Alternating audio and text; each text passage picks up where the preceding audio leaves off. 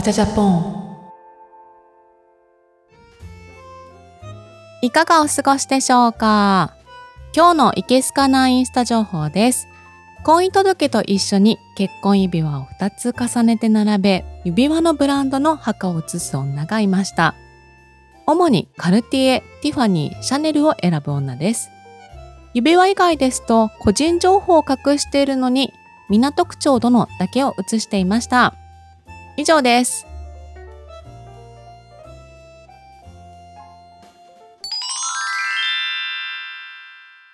堀本さんと飲んできました。堀本さんはゆる言語学ラジオの堀本さんです。ポッドキャスターさんとプライベートで会うって初めてだったんだけど、二人で飲みに行きました。多分私と堀本さんって合わなそうって思われてると思うんだけど、LINE をね、交換していて、去年のポッドキャストアワードの時に授賞式があって、私たちがベストパーソナリティ賞を受賞して、ゆる言語学ラジオさんはベストナレッジ賞とリスナーズチョイス賞2冠ということで受賞していて、で、そこの会場でお会いしました。もちろんさ、知ってて、あ、ゆる言語学ラジオさん本物いるみたいな感じで見てたんだけど、授賞式の後に私の方から話しかけに行って、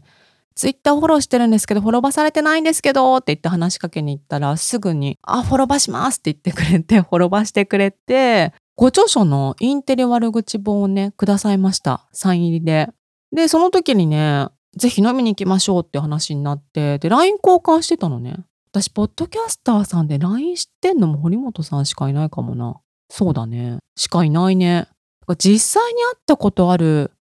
ポッドキャスターさん。まあ、パーティーとかそういう授賞式でお会いしたさ、方はいっぱいいるんだけど、コラボも結構リモートでやっちゃってたし、まあ、コロナ禍っていうこともあったり、遠くに住んでたり、外国に住んでたりとかいう人もね、いたから。だから実際お会いして撮ったポッドキャスターさんって中村さんしかいないかな。あと、佐々木亮さんもか。佐々木亮さんも Spotify のスタジオで一緒に撮ったりとかしたからお会いして、って感じかな。あとは、ま、新聞社さんは、ポッドキャスターさんって言っていいのかわかんないから、ちょっと今覗いたんですけど、ひろみさんも芸能人とか実業家の方だから、ポッドキャスターさんじゃなかったし、っていう感じでね、実はあんまりポッドキャスターさんとの交流関係ってないんだよね。りょうさんとは結構仲いいけど、でも個人的にまだ会ったりとかはしてないか。会ったことないね。うん。っていう感じなんですよ。で、やっぱそれはさ、私たちが絶対に会いませんとかさ、絶対仲良くする気ありませんみたいな姿勢なわけじゃなくて、普通にコロナ禍だったり、まあお互いきっとさ、忙しいじゃん。私は結構暇だけど、ほら、ね、お仕事されながらポッドキャストやってる方が多いからさ、忙しいんじゃないかなとか思ったり、意外とね、そんなね、個人的な連絡取ってる人っていうのも少ないんですよね。少ないっていうか、いないか。だからすごい私としては新鮮でしたね。で、1年前から、まあ、LINE でね、飲みましょうとは言ってたんだけど、去年のさ、3月ってまだそんなにさ、コロナも落ち着いてはなかったじゃん。だから気軽に誘えるっていう雰囲気でもなくて、社会的にね、社会的な雰囲気がそんな感じでもなかったから、実現していなかったんですよ。でさ、最近マスクも解禁されたし、そろそろと思って、堀本さん飲みましょうって LINE で誘ったら、すぐね、飲みましょうって来て、もう次の週にはね、実現しました。で、私から誘ったからさ、店選びとか全部私やろうと思って、どの辺がいいですかって聞いたら、あ、この辺だとありがたいっすっていうのが来て、で、その辺っていうのがさ、場所はいいんだよ。全然私もさ、行きやすかったし、場所はいいんだけどさ、美味しいお店とかこう、いい店がないで、私の中ではね、有名な街だったんですよ。だからないなどうしようかなと思って、そこの街に住んでる友達2人にもリサーチしたの。個室とかで美味しいお店ないかないい店ないかなって聞いたら、そんな店この街にはないって言われて、確かにと思ってさ、こういう困った時ってホテルのレストランとか便利だなと思ってて、で、今回もホテルの日本食料理の個室とか最初予約してたんだけど、なんかこれ接体っぽいなって思って、堅苦しすぎないちょっと。でさ、騒げないし、まあ騒ぐかわかんないけど、ちょっとなと思ってキャンセルさせてもらったのね。で、次に友達がここかな強いて言えばって教えてくれたレストランが、なんかここデートじゃないって店でデートはないだろうっていうことで、そこもちょっと却下させていただいて、居酒屋の個室っていうのもね、2つね、見つけて、2つ予約したりキャンセルしたりしてたんだけど、やっぱ堀本さんスターじゃん。YouTube もね、登録者数20万人とかいて、ポッドキャストでもさ、私たちより全然さ、リスナーさんとかも多いのね。でファンも多いしで、いろんなメディアも出てるしさ、堀本さん有名人じゃん。で、顔も割れてるけど声も割れてるから、半個室くらいじゃ声でバレんなと思って。でさ、私たちさ、何話すかわかんないけど、なんか悪口とか話す可能性結構高かったじゃん。なんか隣の席の人とかがさ、ツイッターとかでさ、隣の席、ポッドキャスターで草とかさ、悪口言ってて草とか書かれたらさ、堀本さんのプライバシーを考えて、やっぱ個室がいいなと思ってすっごい探して、食べログでさ、めっちゃ探したのね。そしたら、あの食べログ選手権にさ、出てきたさ、間違いない、また来るおじさん見つけて、このエリアにもいたんかいっていうね。ちょっともうそれはね、一瞬ね、もう時間が奪われましたね。まあその店じゃなくて違う店にしたんだけど、すっごいちょうどいいって店見つけてそこにしたのね。で、まあ何を話したかっていうと、皆さんね、私と堀本さん何話すのって思うと思うんですけど、合わなそうじゃん。お互いちょっと苦手そうじゃん。まあ、全然そんなことはなくて、で実はね、ポッドキャスト始めた時期がほぼ一緒なのよ。2021年の1月末くらいからゆる言語学ラジオさん始まってて、私たち2月くらいなのね。ゲイと女の御殿ラジオって多分一番下の一番過去回を遡ると4月とか出てくると思うんだけど、それね、上げ直したりとか編集したりとかしてたからだと思うから、本当は2月からなのね。その1年後のポッドキャストアワードで2人とも受賞したっていうさ、なんとなく同期っていう感覚が私の中にはあって、ゆる言語学ラジオさんはどう思ってるかわかんないけど、でもあちらの番組は本当にものすごい成長されてるし、まあ一つ一つのコンテンツもさ、すっごい時間かけて多分ね、しっかり勉強されたりとか、すごく丁寧な凝った作りだし、普通にものすごい尊敬していて、あともう一つね、やっぱね、もうそれでやってこうっていう気概っていうか、それでやっていこうっていう信念というか、そういう熱い気持ちを感じるので、私としてはものすごくリスペクトな番組だったんですね。堀本さんと話してて、腹割って話せるから気持ちよかったよね。お互いそういう性質だからさ、もう話早いっていうかさ、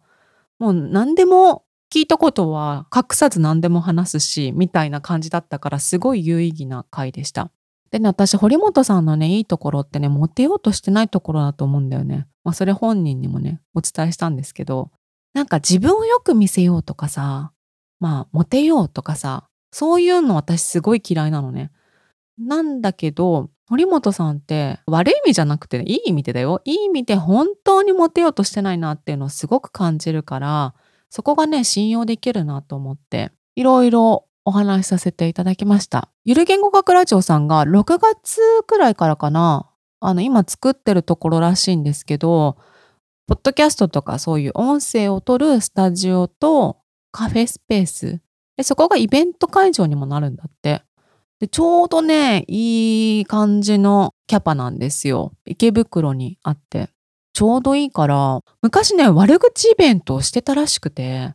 それをね、私もなんか YouTube だかなんだかで見てたんだけどさ、私がやろうとしてること堀本さんもやってたんだなと思って。で私は悪口イベントやろうと思ってんですよねって言ったら、いいじゃないですかって言ってくださってて。せっかくなので、そこのスタジオを貸してもらって、そこでね、どうですか悪口イベント。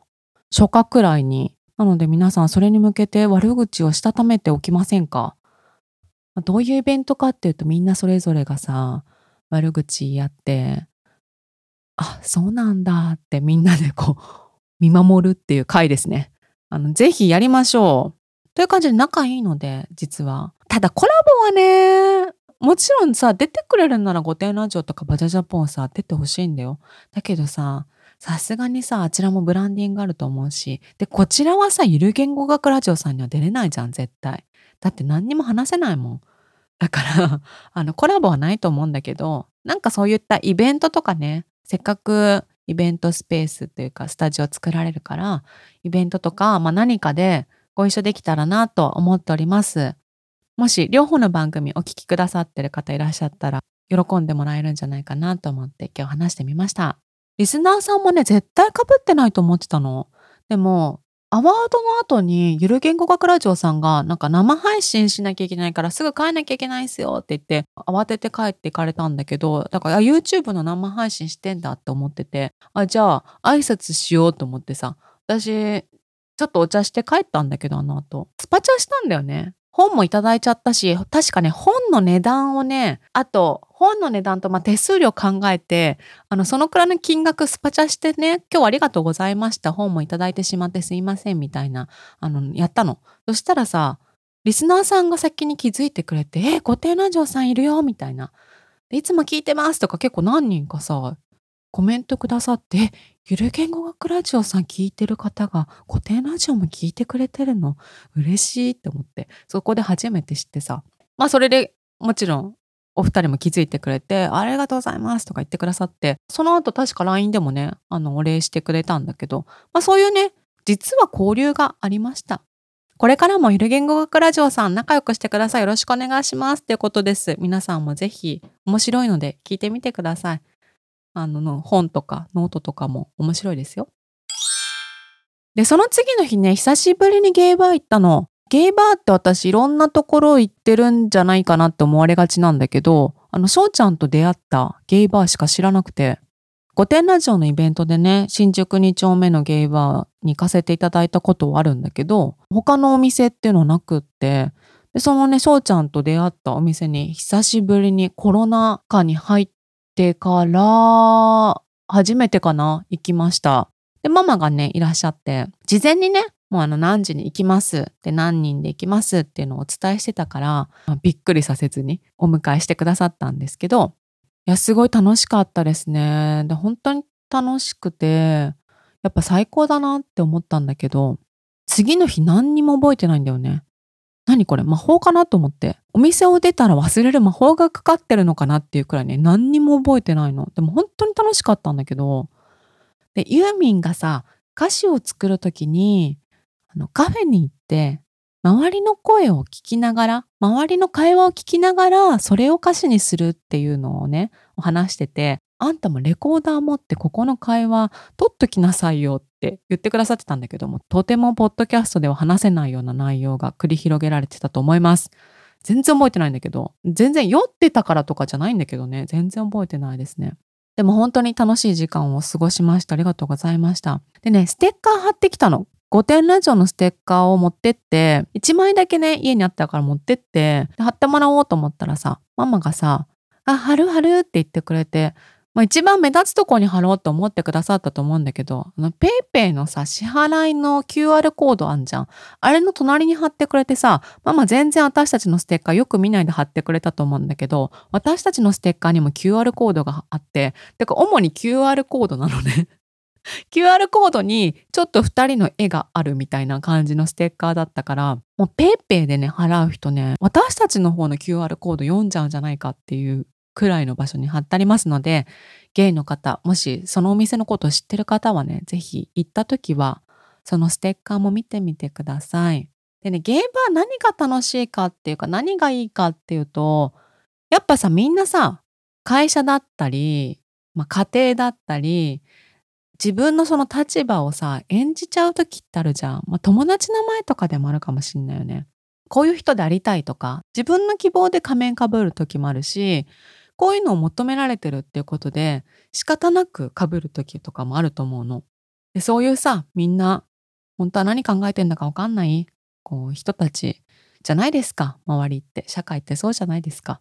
だけどそこの店では仮面を外して本当の自分で楽しめるで、しかも周りがさ、よくわかんない人たちなわけよ。バジャーっていう名前もそこのゲイバーのママがつけてくれたんだけど、まあ、いろんな話の流れからね、もうバジャってなって、バジャさんってみんなに言われてるのね。常連さんにもバジャさんって言われてて、だから本名も知らないし、知ってる人もいるけど多分覚えてないと思う。本名も周りみんな知らないしさ、どういう人かっていうのもさ、まあそんな細かく知らないんだけど、いつもそこのお店に行ったら、結構な頻度でいて、で、お話しして仲良くなれるみたいなさ。だからみんなその名前だったり、自分の立場とか、そういうのを外して、本当にただの個人っていうか、ただの自分として楽しめる場所なんだよね。だから楽しいんだなってすごい思って。で、私もともとやっぱりそういう場を自分も作りたいっていうことで、ポッドキャストを始めたんだよね。だからさ、御殿ラジオの方もさ、あの、こちらのバジャジャポンの方もさ、リスナーさんみんな誰も本名とか書いてこないじゃん。まあ書かれても困るんだけど、あの、御殿ネームとかポンズネームあるじゃん。っていうか本名じゃなかったり、よく知らないからこそ言えることってあるじゃん。悩みとかさ、弱いところとかさ、しょうもないこととか、そういうのが話せる場、仮面を外してみんなが集まって楽しめる場を作りたいっていうので、ポッドキャストを始めたっていうところがあるので、初心にね、戻った感じでしたね。そういう場を作ってくださったママにも感謝だし、周りの常連さんたちにもね、そういう雰囲気を作ってくださってる常連さんたちにも感謝ですね。しかもこんなね、女を受け入れてくださってるなんてね、本当はダメなんですよ。本当はゲイオンリーのお店なんだけど、まあ、いいよっていうことで私は入れてもらってるんだけどさ。あ、そういえばね、ママがね、ゲスト出てくれるって。ママゲスト出てくださいよって言ったら普通にいいわよ、いつでもいいわよって言ってくれて。だから、バジャジャポンにね、出てもらおうと思ってるので、そのうちママ登場です。バジャを名付けたママが登場しますので、その話してた時にさ、あの、御殿ラジオの、マイナス御殿ラジオの方か、出てくださった方とか、本編の方にも出てくださった会長さんとか王さんとかもいたんだけど、まだバチャジャポンには出てないよって言われて、あ、本当だっていうことでね、たくさんゲストをその日収穫っていう あの、確保できましたんで、これからどんどんね、出てもらおうと思ってますので、皆様よろしくお願いします。一個だけ思い出したんだけど、王さんあの、ヤフー知恵袋で活躍中の王さんね。で、最近知恵袋やってるって聞いたら、うん、まあ週2、3くらいかなって、結構やってんなって思ったんだけど。で、最近はね、チャット GPT に一回その質問を通して、それをコピペしてベストアンサー稼いでるという活動をされてるそうで、あのね、時代の波に乗ってるなって思いました。そんなわけですごい楽しかったです。久しぶりにゲイバーに遊びに行かせていただきました。続いてはお便りです。ポンツネームニセヒロシさんです。遅ればせながら聞かせていただきました。1000円だけもらえる男です。確かにそういったお食事の後にあんまり進展がありません。というよりもそもそもほとんどの食事の後に進展がありません。きっともっとクリティカルな別問題があるのでしょう。僕自身の EQ の低さの問題もおそらくありますが、そもそも海外出身なので、こういう暗黙のルールは難しいと感じました。とても勉強になりました。もっとこういう暗黙のルールがあればぜひご紹介ください。花粉な季節は大変だと思いますが、どうぞご自愛くださいませ。ありがとうございます。1000円だけもらってたんだ。ダメだよ。1000円だけもらっちゃダメ。全部払うか割り勘か、どっちかにしましょう。暗黙のルールね。なんだろう暗黙のルール。例えばさ、どこでもいいよとか何でもいいよってどこでもよくないし何でもよくないよね。偽広さんせっかくだからさ、これなんか原因を探りたいと思うんだけど、この文章しかわかんないから、この文章から察するしかないんだけどさ、私がこの文章で感じたのは、もうすごく気遣いもできる方だし、丁寧な方だし、素直な方だと思ったのね。ぜひご紹介くださいとか、こう人から教えてもらう姿勢っていうのもある謙虚さも見えるし、どうぞご自愛くださいとかさ、いたわってもくれるじゃん。そんなクリティカルな問題がありそうに見えないんだよね。でも、進展がないってことは何かあると思うから、なんかこのさ、もしかしたらお店選びとかどうかなって思ったんですよ。店選びどうしてる？あのね、どこでもいいっていうのは、嘘ではないんだよね。私もさ、なんか聞かれた時にさ、あ、全然どこでもいいですよとかさ、何系が好きですか？とか聞かれても何でもいいですよとか言うんだけど、でも、その時は本当にそう思ってんだけど、いざさ、食べログの URL が送られてきたりさ、店に行った時にさ、あ、ここかって、ちょっとがっかりしたりはするんだよね。嫌だよね。嫌な女だよね。やっぱさ、初回ってさ、関係性が築けてないしさ、無難なとこがいいじゃん。100人連れてって80人くらいがまあ良かったんじゃないっていうような店がいいと思うの。例えば、偽ひろしさんがここすっごい美味しいんですって連れてったところがさ、すっごい偏僻な場所にあってさ、すっごい行くまで大変だったり、暗いところにあったりさ、もう雰囲気も全くなかったり、椅子がものすごい斜めだったりとかさ、ものすごい衛生状態どうなのみたいなところだったり、もう隣の人ともうほぼ相席みたいなさ、店だったりとかしてもさ、でも絶品なんですとかあるとは思うんだけどさ、グルメな二人じゃないじゃん。仲良くなってグルメな二人になれたらさ、もうどこでもいいと思うのね、本当に。もうそれこそ以前さ、サイゼ問題とかあったけど、もうサイゼでも本当どこでもいいと思うんだけど、ご飯食べに行くわけじゃないじゃん。お相手とお話ししたりして、どういう人なのかを知りたいとか、もっと仲良くなって関係性が近くなりたいとか、そういう目的があってお食事に誘うと思うのね。いいなと思ってる人と。だかちょっとさ、今日さ、ちょうどいい店考えよう。私が考えるちょうどいい店っていうのを今日話していこうと思います。でさ、前さ、気遣いの鬼みたいな人を紹介されたことがあったのね。その人はやっぱ気遣いで仕事してるくらい、もうすごい気遣いの人だったのよ。だからその人が選ぶ店ってね、やっぱすごい考えられてる感じがして、もうすごい良かったのね。なんかやっぱりお店選びって、その人が出る気がすんだよね。で、私が思うにだけど一番大事なのって話せる雰囲気か、話せる空間かっていうとこだと思うの。例えばさ、出会い系アプリで知り合って初回会いますっていう人だったりするじゃん。その時にさ、隣がさ、50センチくらいの距離っていうかもうほぼ真横にいるくらいの距離にいたりしてさ、しかもその隣が私みたいな女だったりした場合さ、なんか隣の人アプリで初回デートっぽくないみたいなこう耳を研ぎ澄まされてるとか嫌じゃん。私すごいそういうのって感じちゃうんだよね。だから、ここでは話せないわって思うことって結構あったの、今までも。特にさ、初回って気まずいんだよね。バルとかそういうところってさ、ガヤガヤしてていいのかもしれないけど、そういうとこよりも、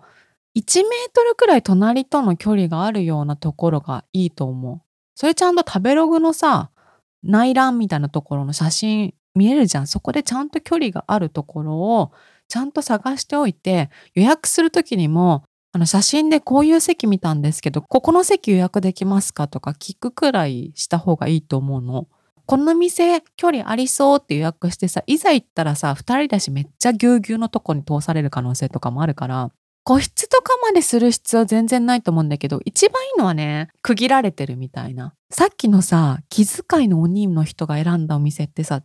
ちょうど良かったんだよね。こう区切られてて周りの目はないし会話もかすかにしか聞こえないからほぼ聞こえないみたいなとこでさやっぱそういう店がいいと思うわ。教えてあげたいわその店。偽ひろしさんもし東京でしたらあの特別に教えますのでメールください。もちろんまずい店っての嫌なんだけどそこそこ美味しかったらもう味ってさ正直味わってなくない？デートで特にまだ慣れてない関係性の時ってさ一口一口さ味わってなくない？何食べたとかあんま覚えてなかったりするじゃん。何が美味しかったとかもさ。だから逆にあんま美味しすぎるとそっちに意識いっちゃうからダメかもしんないね。なんかそこそこでいいと思うんだよね。であと私はコースにしちゃった方がいいなと思っててあの堀本さんと飲んだ時もそうしちゃったんだけどあのさメニュー選んでる時間無駄じゃない？だってさ、食べに行ってるわけじゃないのにさ、そのメニュー選んでる時間で数分奪われるじゃん。アレルギーとか苦手なもの聞いたら、あ、じゃあコース予約しちゃいますねって言ってコース予約しちゃっていいと思うんだよね。あ、順番も大事だね。まずさ、会いましょうってなるじゃん。会いましょうで終わっちゃダメだから、やっぱりいつにしますかってすかさず詰めるのよ、日程を。で、詰めて、てかそこまではできてんだよね。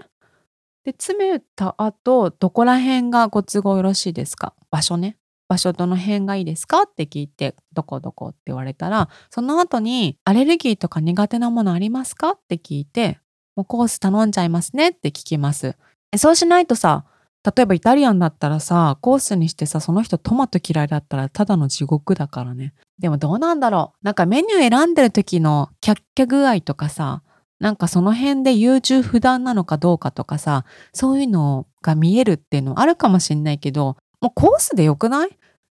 もうそうしちゃおう。もうその方があの変なところも出ないと思うんだよね。例えばちょっとケチった部分とか優柔不断なとことかが出たら嫌じゃん。もし。なんかもうコースにしちゃおうそこは。であとねまあ何料理がいいかなんだけどそれはさ結構何でもいいと思うんだけどさあんま攻めたやつじゃない方がいいよね何この料理っていうさ珍しい系とか好き嫌い分かれそう系はやめた方がいいよね。なんかやっぱ無難なのはイタリアンとかじゃない？和食もいいけど、まあイタリアンが無難だと思うんだよね。あとさ、イタリアンの中のピザ問題なんだけどさ、ピザはさ、仲良くなったら全然いいんだよ。私ピザも大好きだし、友達とか、仲良くなった後にデートで行くとかは全然いいんだけど、好きなんだけど、全然知らない人と食べるピザって結構大変じゃない？お店のピザってさ、完全に切れてなかったりしない？周りのさ、皮みたいなところがさ、ちょっとつながってたりするからそこだけ切んなきゃいけなかったりするじゃん。でもさ、ずっとこう隣のゾーンを触らざるを得ない時とかあってさ、でもし潔癖とかだったら、え、なんかあの人触ってるとかさ、思うかもしれないし、ピザって食べる時ブサイクになんない？で口の周りにめちゃくちゃさ、トマトソースついたりとかさ、チーズがドラーって口からこぼれてたりとかさ、する可能性あるじゃん。そういうマイナスが出そうな食べ物は避けた方がいいよね。なんか食べるのが難しいのはやめた方がいいよね。とかをいろいろ考えてお店選んだりするのがいいんじゃないかなと思うんだよね。なのでデートの時はどこでもよくないし何でもよくないから相手にある程度のところまでは聞いてそれからは自分のリードでコース選んじゃう。で、値段もさ、地域によると思うんだけど、まあ、あとランチかディナーにもよると思うんだけど、まあ、ディナーだったとして、あの、食べログにさ、なんか私めっちゃ食べログ民なんだけど、予算にさ、何円から何円くらいって書いてあるじゃん。そこがさ、4、5千円くらいのところがいいと思う。もしそこで、7000円から1万円くらいのところにして、例えば、偽宏さんが全額払ったとするじゃん。そうするとさ、あ、もうこの人ないわって、相手がもし思ってた時にさ、あ、でも1万円のコースご馳走してもらっちゃったしな、まあ、義理で次も行くかって思ったとするよね。それさ、偽宏さん的にはさ、2回目につながったって嬉しいかもしんないけどさ、相手からしたらさ、義理でしかなかったりしたら本当に時間の無駄だと思うから、だから4、5千円くらいだったら、その義理も少なくなる気がするんだよね。だから4、5千円くらいのところがいいんじゃないかなと思います。チャラい男が絶対にわざわざ連れて行くワインバーみたいなところがあったのね、お店。今もあるかわかんないんだけど、なんか全然違うとこにいんのにさ、なんか2軒目行こうとか言ってそこに連れてかれんの？それが何回かね、違う人であったの。何この店と思って。そういう人が好きな店あんだなと思ってね。まあそういう店が知りたいっていう方も、もしいらっしゃったら、お便りかご連絡いただいたら、もしかしたら出すかもしれません。あ、ノートの有料記事とかでやろうかな。あのさ、私お金をさ、ノートで稼ぎたいっていうわけじゃないんだけどさ、無料でやるとさ、別に大して知りたくない人がさ、知っちゃう可能性あるじゃん。だから、いろんな情報を混ぜて、こういうちょうどいい店リストとか、私が行っててとってもいいと思ってる、例えば美容院とかさ、鍼灸院とかやろうかな。ちょっとやるかわかんないですけど、やる可能性ありますので、もし知りたいっていう方は、お便りとかメールいただけると、やろうって気になるので、ぜひお寄せください。偽広さん頑張ってくださいね。あの、お店選びももしかしたらもう全然できてるかもしれないけど、一応参考に、一応やってみてください。これでね、2回目行けたら、なんだ、店選びかってことになるからさ、まだいいよね。で、それでもダメだったらもう一回ちょっとお便りください。また考えましょう。2回目につなげよう、頑張って。頑張りましょうね。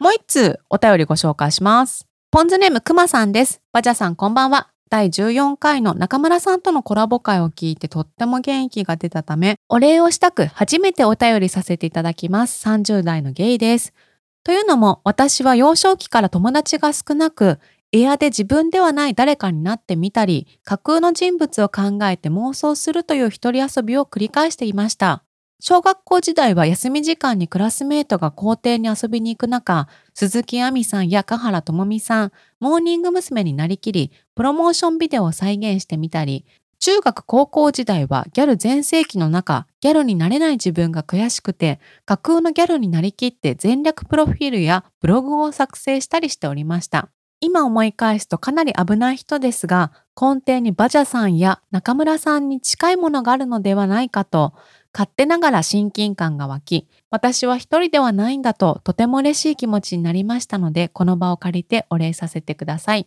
最近は現実に疲れている毎日ですが、サピママやサカママの話を聞いて、またエアや妄想をやりたい意欲も湧いてきました。なんだかまとまりのない文章になってしまいましたが、これからも配信を楽しみにしております。ありがとうございます。中村さんとのコラボ会ね、すごい大好評で嬉しいです。ありがとうございます。いやー、鈴木恵美さん、香原朋美さん、モームス。いいですね。同世代な感じがしますね。いいね。架空のギャルになりきって全略プロフやブログっていいですね。今さ、インスタとかでいけんじゃない？ツイッターとかの方が簡単だと思うけど、ツイッターさ、絶対この人嘘だろうっていう人多いよね。中身正反対の人なんじゃないかなって思うことめちゃくちゃ多いよね。いけすかないとか、見ててイライラするみたいなお便りとか、DM とかよくいただくんですけど、私としては全部嘘なんじゃないって思ってるから。だからさ、インスタで見ててもさ、やたらみんなさ、シャネル持ってんじゃん。そんなシャネル買えるって思うの？そんな稼いでたら日本もっと景気良くないってさ、めちゃくちゃ思うのね。あの、ディオールのさ、え、これこんなする？みたいな値段のバッグあるじゃん。え、これでこんなするってめっちゃあるじゃん？でもそれ平気でさ、若い女が持ってんじゃん。あれ全部私レンタルだと思ってんのね。なんかブランド品のバッグ、サブスクサービスとかさ、インスタの広告とか出てくるじゃん。私、あれだと思ってるから、多分あれだと思うの。みんなそんなさ、稼いでないと思うのね。だからみんな嘘だから、あの、そう思って生きてます。なので皆さんもね、そう思うとね、何にもイライラしなくなるので、ぜひ。そう、だからクマさんもさ、それやってみたらどうかな。今の時代はさ、もう全略プロフとかね、あれだから、インスタ、ツイッター、TikTok は難しいか。SNS でぜひまた架空のギャルになってみてください。いけすかな女でもいいと思います。またね、あのくだらないコントみたいなこともやりたいと思ってます。ご感想ありがとうございました。いかがでしたでしょうか？今日はベラベラベラベラ喋りましたが、え先日ね、意外な方と収録させていただきまして、まだ全然編集できてないんですけど、編集でき次第あげますので、近々またゲストを招いての回をお届けします。バジャジャポンはインスタグラム、ツイッターもやっております。最近めちゃくちゃインスタのフォロワーも増えてきました。皆さんありがとうございます。えー、バジャジャポンのリスナーネームはポンズです。ハッシュタグバジャジャポン、ハッシュタグポンズでぜひご投稿ください。お便りフォームも概要欄に貼っておりますので、ぜひお便りの方もお待ちしております。お聞きいただきありがとうございました。また来週木曜日にお会いしましょう。またねバチャジャポン